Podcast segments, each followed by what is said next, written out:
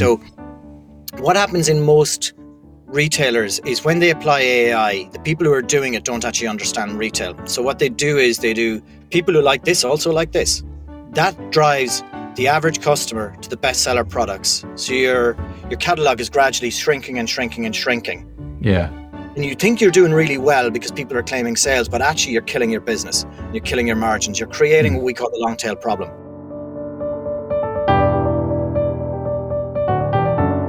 Welcome to the e commerce podcast with me, your host, Matt Edmondson. Now, the e commerce podcast is a show all about helping you deliver e commerce wow. And to help us do just that, today I'm chatting with Alan Gormley from Shopbox AI about winning the e commerce game with AI. Yes, we are getting into all things AI, it's such a hot topic. But before Alan and I get into that conversation, let me share with you a previous podcast pick that I think you'll enjoy. And to do that, I am going to go to our website, ecommercepodcast.net. I am going to hit on all episodes, and you can do exactly the same thing because every episode is there.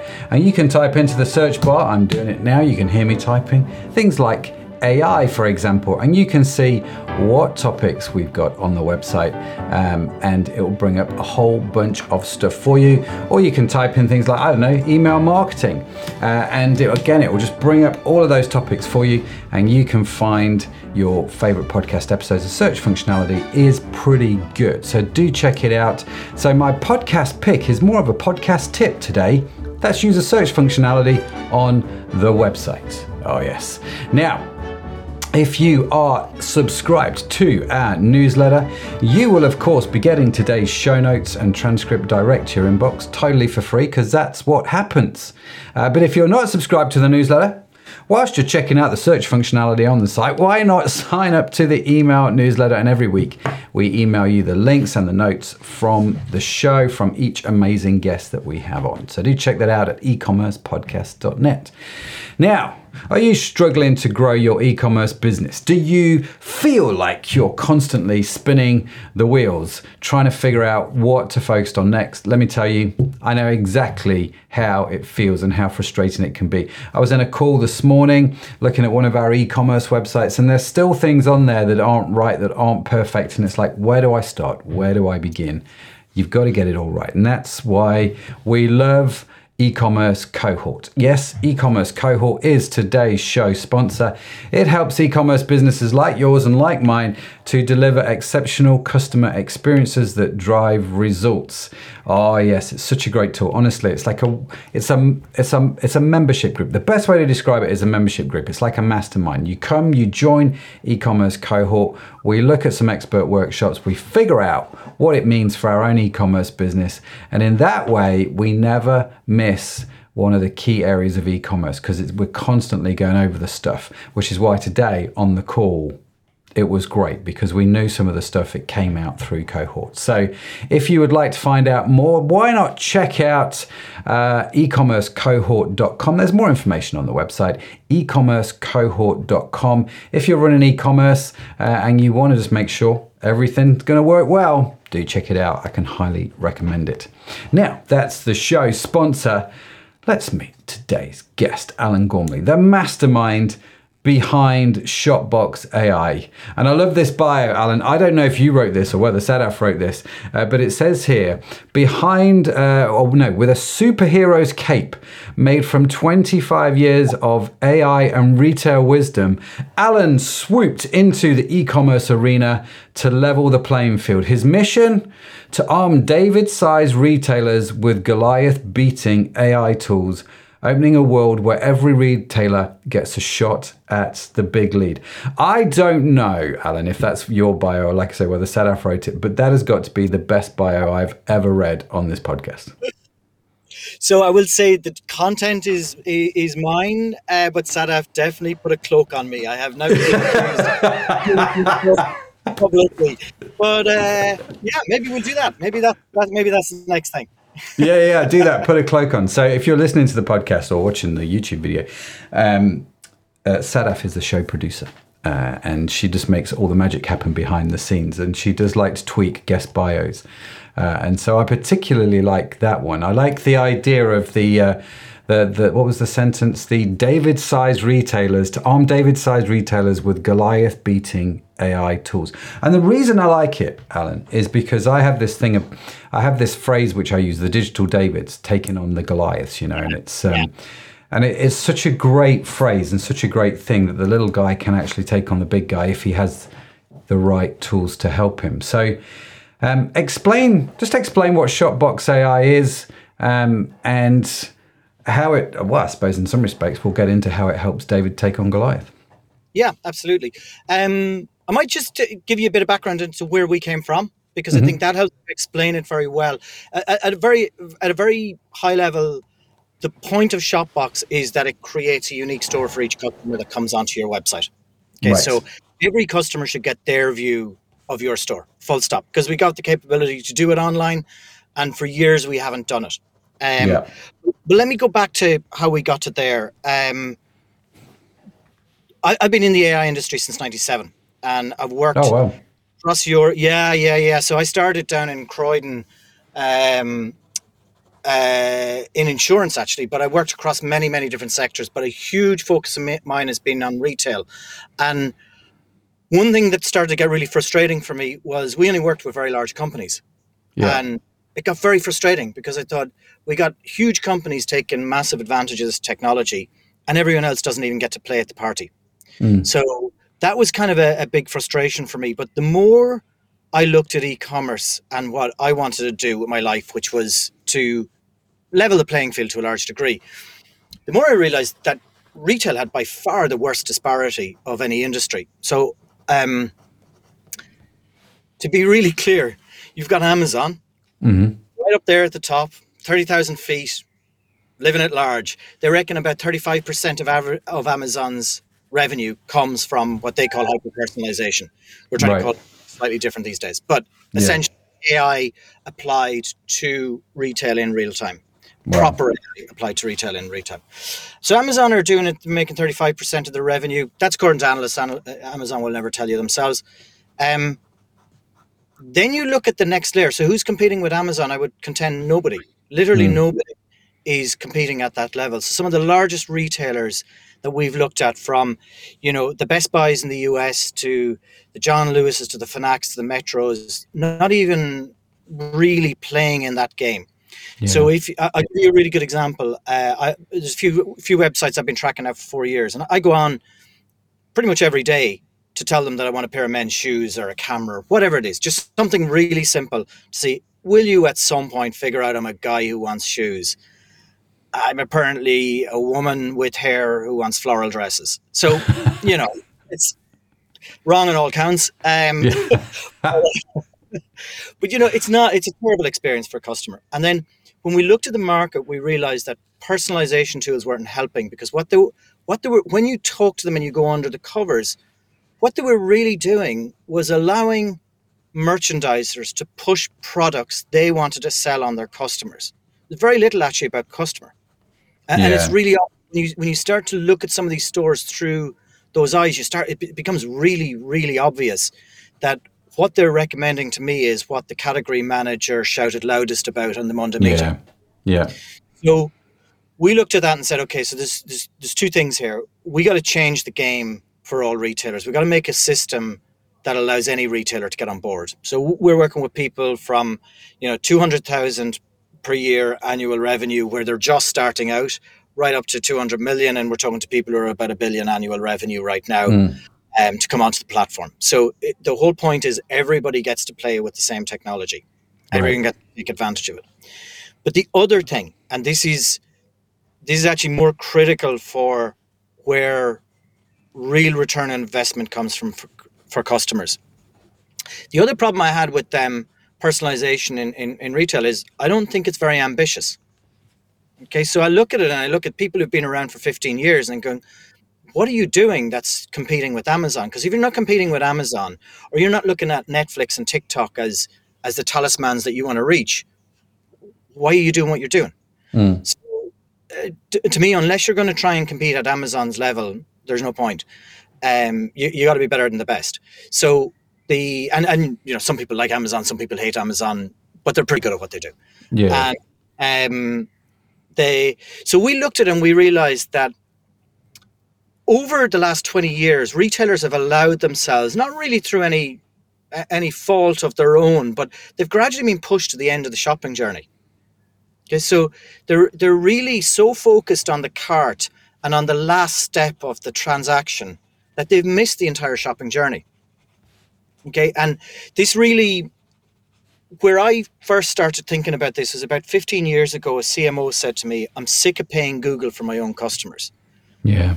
Oh, that's an interesting comment. That's a very, very interesting comment. Okay, so now this guy, his his company, their brand is not an English word, so there's no way anybody's typing their brand in for any other reason apart to go from them. Yeah. So we looked at it and went, um, okay, it's fine paying somebody to acquire customers, but it seems a bit much to pay somebody to keep a customer involved all the time. Yeah. The more I started to go under the covers of this, the more I realized we've ne- we've essentially outsourced customer management to Google. And, and take Google like Google to me is it's like Hoover. It's a word for anybody you pay to bring stuff to your site. Yeah. Yeah. To meet everyone. Um, but we're attracting customers in. They're not ready to buy yet, so we just allow them to wander out. Google are using that information to sell those customers again to you, often to your competitors, and you're you're stuck in this cycle. It's not as it's not acquisition; it's reacquisition of the same customers over and over again. Yeah. yeah. So we started to, um, so all those things kind of came together for me a few years ago, and I started to look at it from the point of view of how do we start putting the store back at the center of e-commerce and not have the store of the last bit where the transaction happens and where people price. So that's what we really dedicated ourselves to, and that means you've got to approach everything differently. So first of all, we have to learn about a customer within the first click. Okay, Mm. so traditional AI yeah, great. You know, after after after a while, it starts to understand a bit about customer, and then it starts to get a bit better. Not good enough because it, it, it's way too late. There's no point in understanding a customer is interested in buying a lawnmower or black shoes or whatever um, after they've looked at 15 of them. You know, it's Mm. got to be instant. And and the other thing we got to do with e-commerce is once we know what they're interested in, we got to start making it about them. So we got to start building, not just trying to close that sale, but but build it like the experience you have in a store.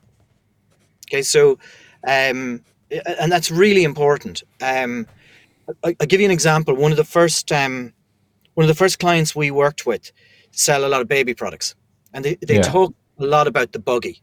Okay, so they kept talking about your buggy is really important. We got to sell the buggy, buggy, buggy. They're cool. Got to sell a buggy. It's about fifteen hundred quid's worth of of um of, of, sale. So that's pretty Mm. good. But after a while, it starts saying, guys, it's not about the buggy. It's about the baby. Like Mhm. nobody wants a buggy. They want a baby. Yeah. And then when the baby comes, they have to buy a buggy. So Yeah. why are you so obsessed about the buggy? And we know it's an anchor product, but we got to think about the fact that that anchor product is just one of the many, many things that need to be bought. So with, with, when we put all that together, the whole point is understand the customer early, understand what they're actually interested in doing, so you can start to build a path for them, and, and they feel that they're getting serviced. They Mm. feel that suggestions. They stumble across stuff instead of stuff being shoved into their faces, and they naturally start to buy more stuff and, and often buy more expensive stuff. So, so that's the whole ethos behind what we're doing, and it, it does mean that we got to do some different stuff. You know, Mm. there, some of what we do hasn't been seen before on e-commerce sites, but it's pretty obvious how it works once you see it. Um, but it's it's there to try and change the experience for that customer. That was a very long answer, by the way. Yeah. For, for a very but you know, um, it, it tends to be the way, Alan. I'm not going to lie, uh, but it's. It, I mean, I'm listening to you is fascinating because there's. I mean, there's a lot of um, uh, little nuggets in what you said there um, that I that are, are sort of they're easy to sort of slip slip off the tongue. Um, the sick of paying Google for my own customers, uh, I thought was an interesting statement. Um, personalization tools not working uh, because they push product to the customer and they don't think about the customer. Yeah. Um, and then this other thing, the boogie baby example that you gave, I thought was really good. So there's a few things in there. I've made notes, Alan, because you know I like to make notes, and um, I want to jump into some of these a little bit, expand on them, and I'm very curious to know what you think has to be done differently in e-commerce, which was what you said towards the end. There, we have to do stuff differently. Um, and I'm, I, I'm, I'm curious to jump into that as well, if that's so. So there's a whole bunch of stuff. So your long answer has given me a whole great deal of stuff to ask you about. So That's Um, good. So let's start at the end. Um, you say you have to do things differently in e-commerce. What do you think needs to be done differently? So the starting point is we got to start selling through service. We got uh, so actually let's take a step back. One thing I say to a lot of retailers is you, the only part of the internet you own is your store. So it's time to own it, really own it. Okay, Yeah. so you regard most people manage their store like they manage a shelf. Okay, they stack them high and they hope things happen. And they yes, they do PRO and they do all that other stuff, but they're not really trying to differentiate on the experience. So for me, what we do is uh, uh um, I mentioned that phrase at the start of we create a unique store per customer. So if you go on to one of our customer stores after one product view, elements of the store will start to bring product towards you. And not just on the product detail page, but everywhere through the site. Hmm. So when you search for stuff, we should be preferencing stuff that's interesting for you. Okay, you've shown some propensity for it? When you leave and you come back tomorrow, you should be instantly start to be brought back and expanded out from where you were yesterday. So, you know, if you look at hoodies, then there's jeans and there's shoes and there's and, and most people think of this cross, as cross sell, but actually, if you do it really well and you change the experience, it feels like you're building a store for the customer in front of them instead of trying to do a hard sell on them. Right. Um, one of the things in the very probably in the first few weeks of, of, of Shopbox, one company I talked to, a pearl company, and they talked about the shopping journey being about 30 days on average for somebody to buy an expensive dress. Mm-hmm. I mean, that's interesting. What's what's the problem then? So the problem is we missed the first 29 days because all we're trying to do is sell the dress. So we miss we've missed every decision point that customer made along the way. And then what we're trying to do is compete on price to get it over the line. So we got to change that. And the way to change that is to start making everything about the customer. I'll give you a really good, simple example of one thing we do, which is very effective. Um, and, and then I'll, I'll move on to, to, to, to something that we, we released quite recently. So we have a thing called a curated homepage. Every homepage apart from Amazon is a branding exercise. It's nothing to do with your customers. I would say to every listener, go and have a quick look at Amazon now. The top of the Amazon screen is about Amazon's branding. The bottom is about the customer. Mm-hmm. So they're taking millions of products and they're finding 10 or 20 things that might inspire you. I'm not going to see the vast majority of categories Amazon ever has Yeah. because it's not in- interesting for me. And Amazon knows that. Okay. Mm-hmm.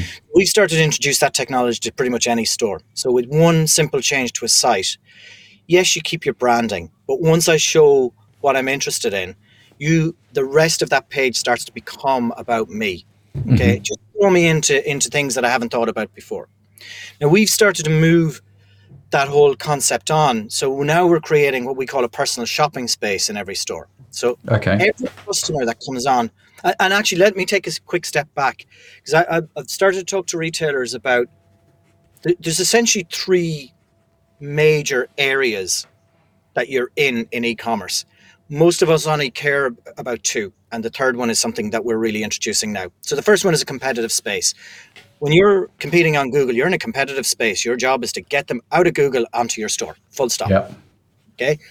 The second you get them onto your store, everyone thinks, oh, the job's done. So the job is only started. Now your job Yeah. is to ensure they don't go back.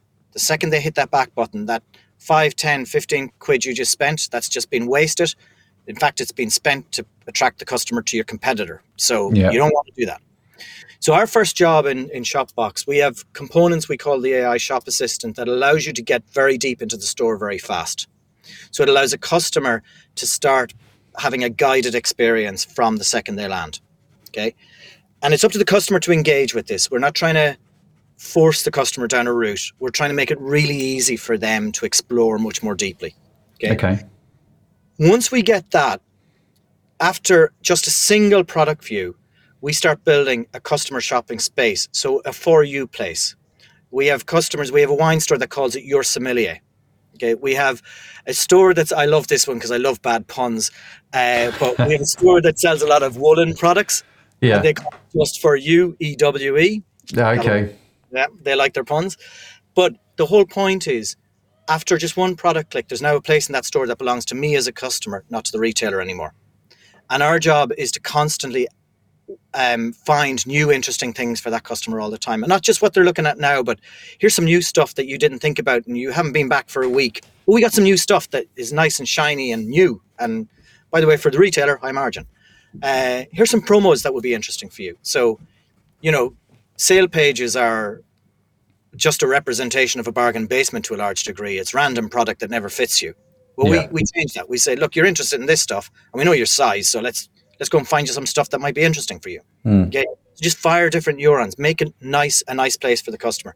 Now, the point of that is, once somebody's on that part of the site, it becomes much more difficult to go to a generic store, competitor store, because you got to start all over again. There's no suggestions, no service, and we're our retailers are are using that in their emails to try and you know when they make a sale have a button on the email to bring somebody back into the personal shopping space so that you're trying to keep them in a place where it's all about them and yeah they can go out into the rest of the store but but let's try and every time they go out let's make that personal space reflect that okay so I like I like that. I like the idea of the personalized shopping space. Um, it's a bit like um, if I can use this analogy, and correct me if I if I've if I've misunderstood, Alan, if I'm if I'm not getting what you're saying, but it's a bit like going into quite a, a high end department store. You can shop around the floor with everybody else, or you can have a concierge take you over to this section, and they're going to bring some tailored products just for you, and they're going to give you a glass of champagne while you while they while they wait on you hand and foot, right? we haven't figured out the glass of champagne but i'm furiously making notes right now when you figure that out, come back on the show and tell us how the hell you did that because that would be amazing.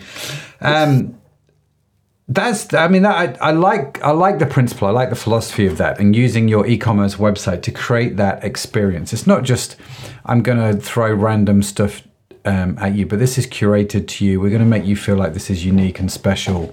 This is not what you're getting on a competitor's site. Um, I like that. And just to backtrack a little bit, you said one of your strategies was to draw people in deep into the website.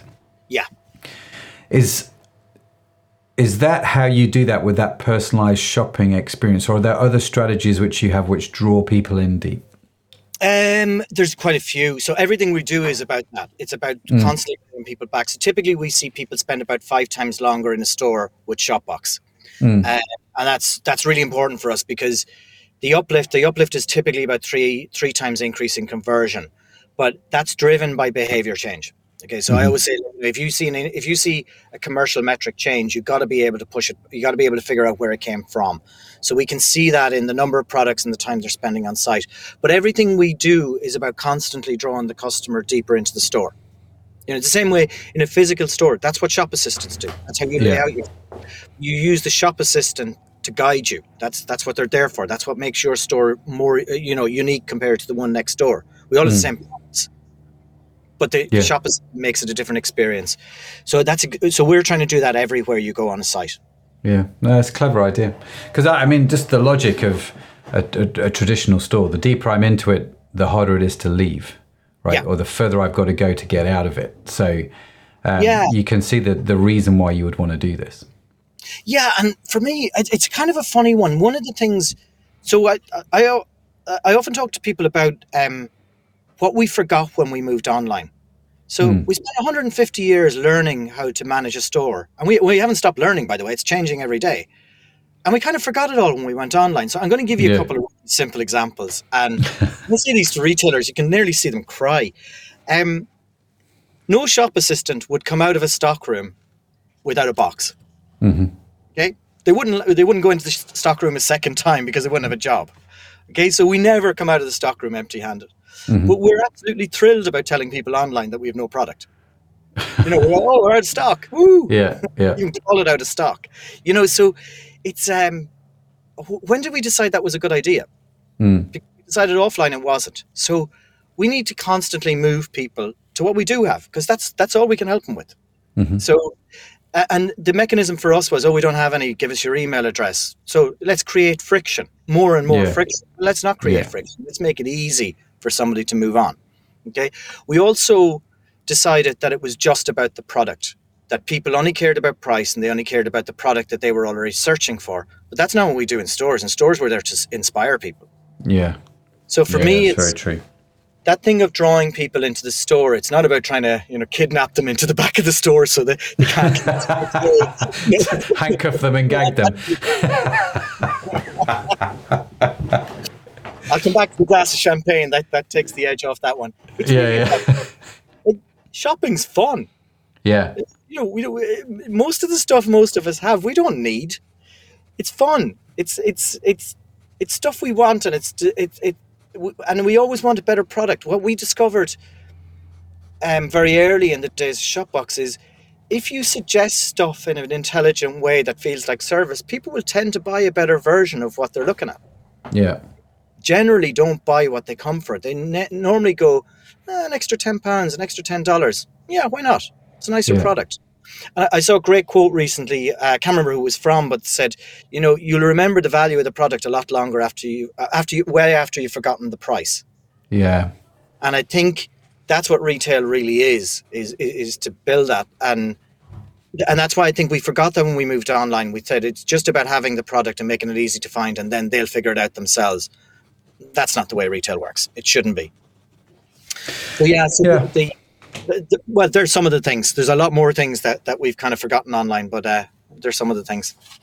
I, I, I think it's a really interesting and insightful conversation. Just getting back to the, to basics in a lot of ways, um, Alan. Um, I'm curious by this statement that you mentioned about the the dress shop that said there was a 30 day transactional period, Yeah, and they missed the first 29 days. You know, they missed that that Yeah. sort of um, process in the customer, which I think is a really powerful yeah, it's really powerful pictorially to think about that, isn't it? That you know that your customer comes, they're going to go away. During that time they're away, they're going to make some decisions, and if you're not there present with them, um, it's it's harder to remember who you are, I suppose, unless you're you know a specific like a Tesla. It's, you you have to go back to Tesla, but. Um, what are some of the strategies then that you've seen work well um, through Shopbox, through your experience in e-commerce, through use of technology, um, just going into a store, which helps you get into those 29 days? So I think the first thing is you've got to figure out, and this is the first thing we did was how do you figure out how to help the customer find interesting stuff quickly? Okay, so the very first thing we uh, um, went live with, whatever, three years ago, was a thing we call the AI shop assistant. And we don't call it that in the store. In the store, you brand it yourself. But the whole point is that you can shop by example. So you see something you like and you can say, I, I- I like that. And without it trying to take you to a different part of the store, you start to see a lot more product that's interesting for you. Now, there's a lot of subtlety goes on here. And this is where I think e-commerce is uh, uh, uh, is too transactional. Uh, we're all used to looking at one product and it follows around the internet for two year, two weeks. Yep. I personally believe most most shoppers are quite intelligent. They can figure out product themselves. Okay, our job is to help. Okay, so my job is not to find the perfect product and to force it down their throats. My job is to make it an experience where they'll naturally find the products that are interesting for them Yeah. by me curating. So you you mentioned the word curation earlier on. Curating is not about finding the perfect product. It's about having a nice selection that that that has we call it um, variety with context. Yeah. So you have the context of the customer, but let's show them some variety. Give them let, give them some space to work in. Okay, so I think opening it up and allowing people to explore, but without throwing random stuff at them. Um, by the way, I've seen I've seen random sites. We had one site where you looked at a pair of work boots and you saw I think it was a coffee machine beside them, and and I was looking, going, "What's that? What?" Like I know that people work and drink coffee, but that's the only relationship I can see between those two products. and, and you see that everywhere. But Yeah. um, so I think that variety with context concept is really important. The other thing we do is, I I don't like the phrase cross sell because it feels like I'm, you know, I'm I'm I'm I'm, I'm running a, a, a customer through a filter. It's time for me to Yeah. cross you now. Yeah. So, so we try to be quite fuzzy. So when we when when somebody shows interest, I don't see that we should try and force that sale and then add stuff on. Now we can do that. You know, it's, it's always good to add stuff on at the right moment. But right up front, you say, "Look, you're interested in a floral dress. By the way, here's a straw hat." Mhm. because there's a whole look going on there. But but we leave that way too late. We, we leave it to the person's nearly bought, bought and we said let's try and add all this stuff on. Start to show that stuff much much earlier. So Yeah. we- we're in very very different parts of the site to where you nor- traditionally see personalization, but we're also use very different mechanisms and we're much fuzzier because it's much more about trying to get the context of the customer and much less about let's try and close the sale. But naturally, the close, the sale will close. The, the thing is, if you give people space and, and give them service, they will buy more stuff. And, and that's how stores work. That's how physical stores work. So uh, I like that. Get the context context of the customer before trying to close the sale. Um, That's actually quite a great phrase, isn't it? Um, trying to understand your customer before you try and close the sale. Yeah. So that's where um, me as an e-commerce entrepreneur, I'm sitting there thinking, well, I like that in theory. In reality, how the hell do I do that, right? Because um, it's it sounds ideal, and I suppose that's where AI is is and technology is becoming more and more accessible for me as a small time retailer versus people like Amazon that have you know got thousands of coders figuring this out. Um, so I, I get that. I, I get that technology is, is now, it's now possible to start using technology to help me do this. You just have to think, I think, slightly differently in how you in how you set up your store, don't you, and how you how you go about it. Yeah. Yeah.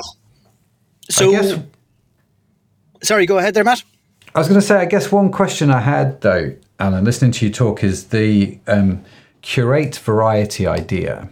Um, How does that work if I have a site that only has half a dozen products or a dozen products, and I'm not I'm not Amazon with a thousand products? I you do you know what I mean? I have twelve types of sun cream, or I have twenty types of t-shirt, and that's it. You know. Yeah. So I would say that we're not a good fit for that. Really straightforward with you. Generally, we tend to add value when there's about 300 SKUs upwards. Right. There's no upper limit, but you generally want about 300. So we have a couple of clients who are less than 300. Um, and that works well because there's variety within that. So we'd always take a cold, hard look. And I, I've turned up for customer meetings where I said, look, I, I don't think we're a good fit. I'm quite happy to explain to you what we do because some of what I do, some of what we think might be useful to you. So I'm quite mm. happy to have a conversation with a retailer because the odd one turns around and says, actually, there's other things happening in our store that means people can't find product. Okay. Yeah. If you're, if you're selling 12 varieties of sunscreen, the chances are that somebody has arrived to buy those. Yeah. There's, there's limited opportunity for curation because it's kind of happened before they've arrived. But for most retailers, that's not the case. For most retailers, they have enough product and they have enough um, they, they, they have enough scope to add to the product catalog. They're constantly adding new products. There's new seasons, yada yada. That um, they need to manage that. It- Without curation, customers are are never going to find the, all the products. We have customers where, if you look at their um, when we went on, about ten percent of the product catalog is driving most of the sales. Okay, and that's not a great place to be. No. one, one of the things we talk about a lot is um let's do, let's say the, the bias word. Okay bias is really important in ai um and people need to understand what it is. So typically when when we say the word bias people think about race or gender or whatever because models have been trained and they haven't taken account of the full population yada yada. Yeah. that, that, that's not good. But bias within what we do actually has a commercial a negative commercial impact if it's not managed properly. Okay mm-hmm. so what happens in most retailers is when they apply ai the people who are doing it don't actually understand retail. So what they do is they do and we all know it people who like this also like this Yeah. Great. That drives the average customer to the bestseller products. So your your catalog is gradually shrinking and shrinking and shrinking. Yeah. And you think you're doing really well because people are claiming sales, but actually you're killing your business. You're killing your margins. You're creating hmm. what we call the long tail problem. Okay. We've we recognize that. And one of the things we wanted to do in Shopbox was say, actually, AI needs to serve retail, not the other way around. So we built something that from the ground up understands product even within seconds of it landing on the catalog. So typically about five seconds after something hits the catalog, we find customers for it. Right. What that means is long tail product starts moving, so you don't have to start discounting everything three weeks after you put it on the catalog because it ain't selling. Yeah. Okay.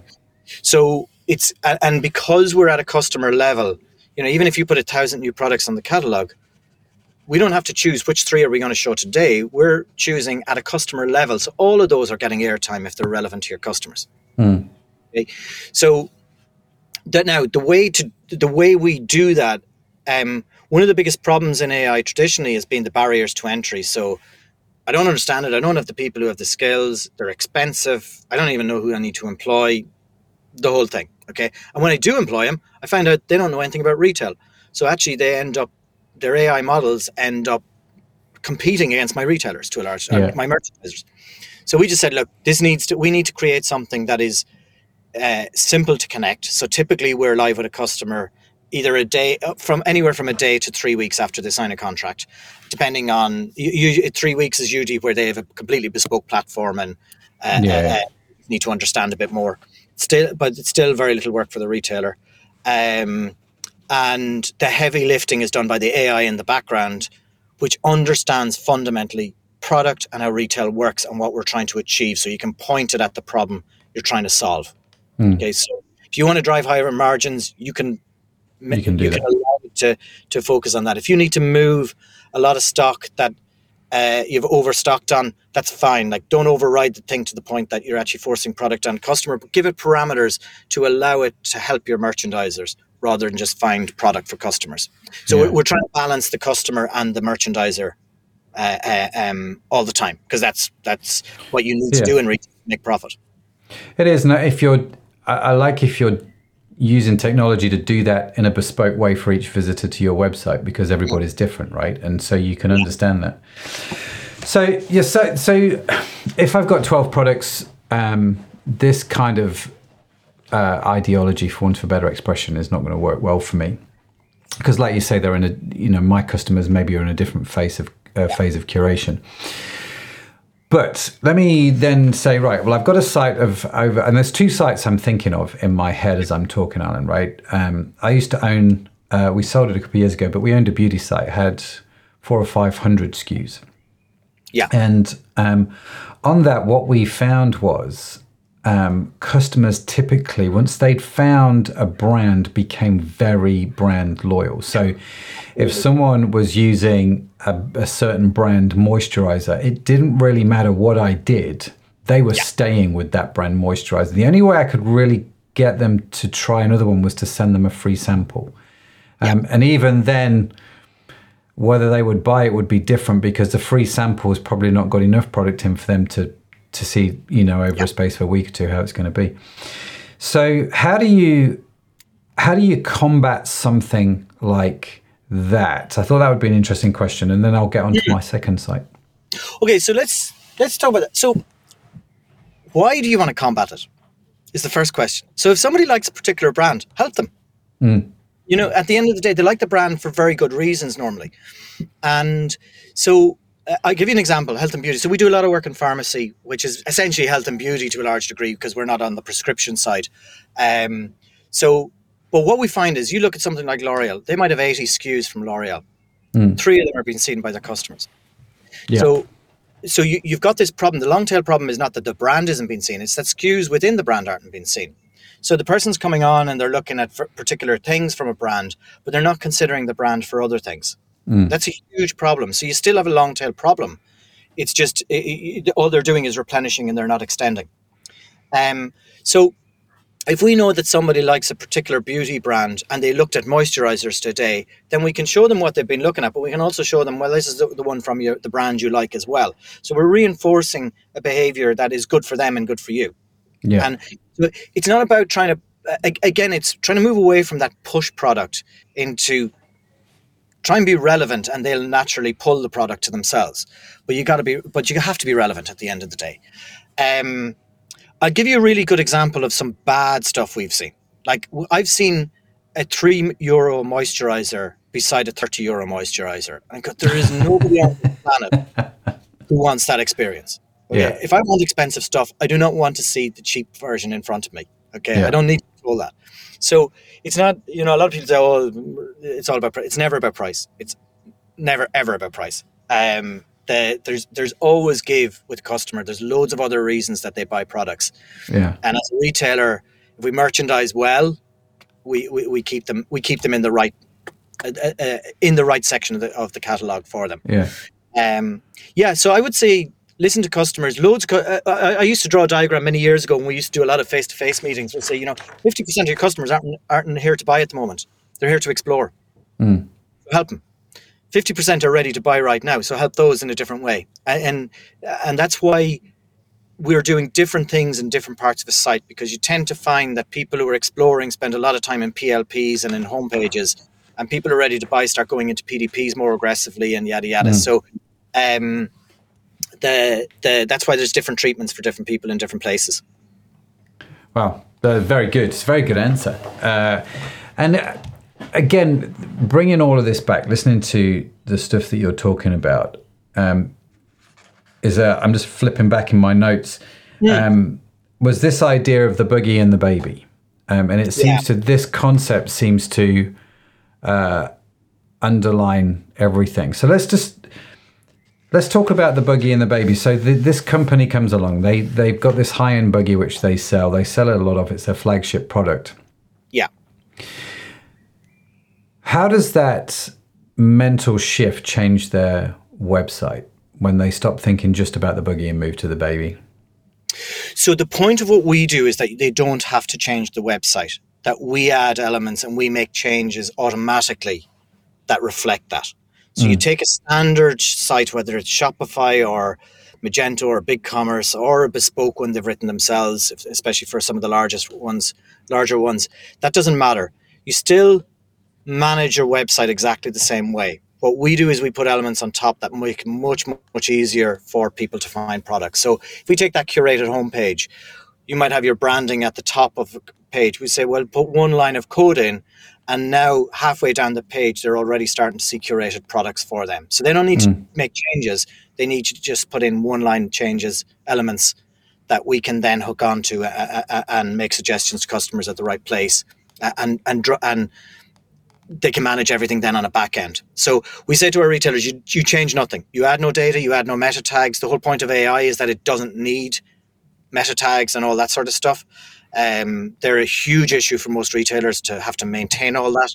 Mm. Um, so for our retailers, say there's enough information being added by your merchandisers that we know what to do with your products. And uh, interestingly, I remember the first time we did a wine store. I didn't. I, I really did not think it would work for wine. Okay, I thought we're going to be in electronics, it'll be apparel, it'll be department stores. But Wine Store came along, they were at an event, they loved what we were doing. I said, I'm not sure, but go for it. Like, look, we, we, we can get it running for you, but you may not want to go ahead. So we'll be nice to you about the contract. And uh, when they saw it, they said, this is the kind of stuff we would do in store. Let's yeah. go live. Yeah. So that was that. They now have a my sommelier page, which I love the the idea of that. But um, but but that's the point of the AI is the AI is there to figure all that out. I I, I um I kind of you know I, I say to people I've been in AI for 26 years. So five years ago, none of you had heard of it. Then you all heard of it, but you didn't know what it was. Now you all want to do it. So the job is not whether it's important. The job is to explain where the the, the real thing from the BS that comes along, and yeah. say you're talking to an AI vendor, and they say all you have to do is go. Oh, so you have to do work. So sorry, what part of automation requires more work? Yeah. Um, the whole point of AI is that it can take the intelligent stuff your customers do, the intelligent stuff your buyers and your merchandisers do, and turn that into a dynamic store for your customers. That's the whole yeah. point of it. Yeah, so something that makes sense. Yeah, yeah. yeah. Uh, so I like your 10 years ago, no one had heard of it. Five years ago, everyone was questioning it. Now everyone wants to use it. Except for, uh, I saw in the press that um, the the government is now like, how do we control this? yeah, uh, which is which is quite fascinating, isn't it? And um, and it's it's interesting, uh, Alan, and, maybe I'd love your opinion on this because as things stand, as the, at the moment, I get a lot of inquiries from people wanting to come on the show um, to yeah. talk about something to do with AI. Um, or we, I, as an e-commerce entrepreneur, I get a lot of people saying. Um, you know, sending me an email saying this tool, uh, this AI tool will revolutionize revolutionize your life. So everybody at the moment, every tech developer I know seems to be throwing the word AI into the product title to try and convince you this is a good thing and it's gonna it's gonna change the world. But most of the time, I can't help but think it's not actually AI. It's just a bit of baloney from a sales and marketing person. It's a, it's either a bit of baloney or it's a bit of it, it's. I, love when people say to me, "Oh, you know, what's the algorithm?" I go, "That that doesn't even make sense as a question." Uh, um, you know, it's the whole point is this is a systematic approach to using information to help customers. Okay, so mm. We have we have algorithms that are just there to figure out where people are in the buying cycle, to figure out price elasticity. We have algorithms that are there to figure out how brands fit together. So you mentioned earlier on about brand. We've one luxury uh, retailer. I, I, love this. Uh, say they, they sell secondhand handbags secondhand handbags for 20 grand like you know so handbags in secondhand but it's a really interesting problem because they've only got one of each mm. so th- these are real collectors and it's a fantastic business but um they they said to us and then we ended up with uh, uh, uh, creating algorithms specifically for this. They said actually brands don't work quite the way they do in other other areas because somebody who likes prada will also consider gucci but they won't consider a hermes mm. so there's there's clusters of brands that work together and it's different for different parts of the product catalog and yada yada. So um, so we developed algorithms to figure out where how far you could stretch a brand and, and which brands went together and stuff like that so the, there's layers and layers and layers of stuff going on and i think when people say machine learning to me that to me is a bit of a red flag mm. uh, because it, it, it's too low level if people can't articulate how it can work fully automatically how wh- why um, what the retail problems are. So if the retail, the, the, only retail problem they can talk about is we can increase conversions, then to be honest, I'm calling BS. If you mm. can't understand how it can help a merchandiser, it's not yeah. all about customer. If it's all about customer, you'll end up selling 10% of your product catalog. Yeah. If they don't, if your AI system doesn't understand merchandisers, if you can't ask, answer basic questions around that, you got a serious problem. Um, and I would move on fairly quickly.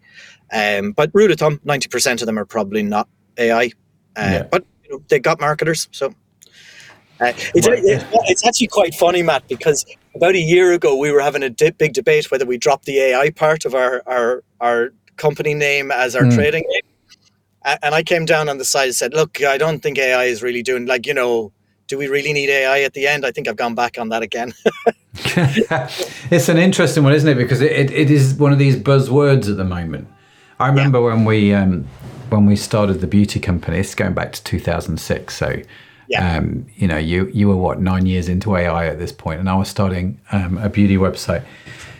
And the beauty website originally, I mean, it, it didn't stay in Jersey, but it started in Jersey. And for those of you outside the UK, Jersey is a small island off the north coast of France, which is kind of independently British and had a really quirky set of tax laws at the time which meant you could sell product to the UK under a certain value without sales tax or VAT. Um, and so we just happened to start this business up, you know, this beauty company, and we thought long, you know, what do we call this business? What do we call? Um, Jersey was a buzzword at the time. And so it, it, it, was one of these words which meant both luxury and cheap all at the same time because you felt like you were getting luxury but without tax. You know, it was kind of like an, an illegal sort of tax, uh, a legal tax, tax loop. And we deliberately used the word Jersey uh, in the title, Jersey Beauty Company, um, because of that very reason, right? That it, it, it, and it, and it had a certain kudos. I don't think it has that anymore. Jer- I mean, Jersey is still a beautiful place, but it doesn't get the, the tax breaks. And so we still associate luxury with Jersey. Um, and so I just think it's a really interesting thing, isn't it? That now everybody is using the, the buzz term AI. People, on the whole, it seems, don't really know what it means. Um, and it's it's being sold as the golden chalice, isn't it? The the the sort of the, the silver bullet that's going to solve every single problem for you. You're going to become a millionaire overnight, and you don't have to do a single thing, kind of a thing. And actually, that's not the truth. Um, and so, um, which is why we don't talk to 90% of the people that want to talk to us about AI on the podcast because you're like, this is just nonsense. Oh, it's very true. Just nonsense. And you're, you're like, oh. There's a couple of a, things on that. Like, I think my job is to help retailers retail. That's it. Mm. And they can't be there in front of the customer online. So our job is to do that for them. So we're just one element. We're, we're the shop assistant. We're there to guide and to help and to make people, inspire people and, and, and make it fun. That's our job. Yeah. Um, the I was in a room last week and people were talking about ChatGPT. Complete aside, we don't, we're not, you know, ChatGPT is fine, but it's a different type of AI. But uh, a guy turned around and he said, you know, I got it to set up a store for me and it did this and it did that. And the, there's a load of digital agencies and they're all worried about ChatGPT. And uh, he said, and, and, and then three months later, I'd made 50 pounds and, but it was all automatic. And everyone went, oh, oh God, that's quite scary. I went, that's really scary. He made 50 quid. like, what was the point of that? Yeah, so, yeah. Scary how little he made, maybe. so I think it's very easy to say, "Oh, it's all magic," and I and by the way, it is magic. Like when mm. I hmm. look at what we do and I see some sites go, "Holy God, this is amazing stuff," but underneath the covers, it's not really magic. The um, but it still looks amazing, so that's fantastic. Yeah.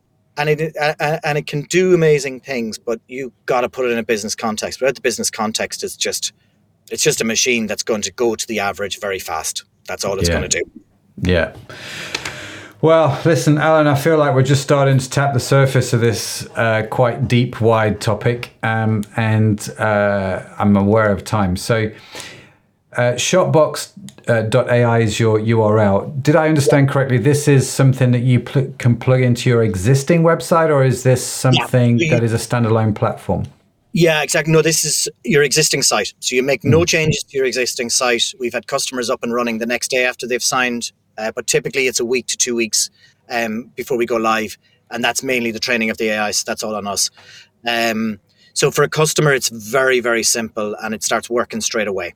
So okay. uh, uh, that's really important for us, and we don't really, we're not we're pretty agnostic of, of, of platforms, so I don't think we've come across anyone that we can't implement on. Fantastic. And if people want to find out more about Shopbox or want to connect with you, what's the best way to do that? So website shopbox.ai and uh, just click on a, a, um, a, sales thing and it will come straight through to me. If you mention the podcast, uh, e-commerce podcast, then uh, I'll make sure it comes straight through to me. Um, also my LinkedIn, so Alan Gormley, G O R M L E Y, at um, and Shopbox is the name of the company. Uh, ping me on LinkedIn. I'll send you my email address and we can connect, and it will be great to talk. Fantastic. We will, of course, link to all of that uh, information in the show notes, which is great. So, Alan, let me just close with my final question, which I've started to ask people just because, you know, I can. so I said at the start, um, I was trying to think of a really great reason, but I just no, I just because I can. That's I suppose that's good enough. It's my show. uh, this, as I said at the start, this show is sponsored by the e-commerce cohort, which helps e-commerce businesses deliver e-commerce wow to their customers through coaching and training and the monthly mastermind. So I want to imagine, Alan, listen, uh, let's pretend it's not digital. We're in a room, a real room full of all cohorters, uh, and you've just delivered a keynote um, on, you know, winning the e-commerce game with AI. And everyone's going wild. Great, go, Alan. Best speech ever. And you stand up at the end and say, listen, I, it wouldn't be possible without dot, dot, dot. So you've got an opportunity to thank those who you have, uh, who have influenced your own journey past or present, who would you thank and why? Oh God, that's a that's a difficult question. So here's the thing: this is the first company I've set up. We're three years into the journey. I've talked to about five thousand people. Wow! And I don't think there's one person that I haven't gained an insight from, including this morning. I was on a two-hour mentor session this morning, and I just don't stop because everyone from investors to potential investors to retailers who just want to see you succeed. It's amazing when you set up a, a, a company and you're doing something interesting. People want you to succeed and they're prepared yeah. to help. I had one random CEO, I pinged him on a Friday morning and said, Look, I'm, I'm free at, at five o'clock. He had rang his wife at seven o'clock saying, Listen, I'm going to be another hour. I'm talking to this guy. He gave me three hours one night on a Friday wow. night. Wow. Just to help us think through our go-to-market strategy. So I couldn't point at one person. There's so many, um, and obviously there's the usual, you know, people who help you set up and all that. But really, it's amazing when you start a company that's doing something interesting. People just mm. flock towards you and, and want to help. Fantastic. Well, it It's a very good answer and very true, actually. Yeah, very true. Yeah. Uh, so many people.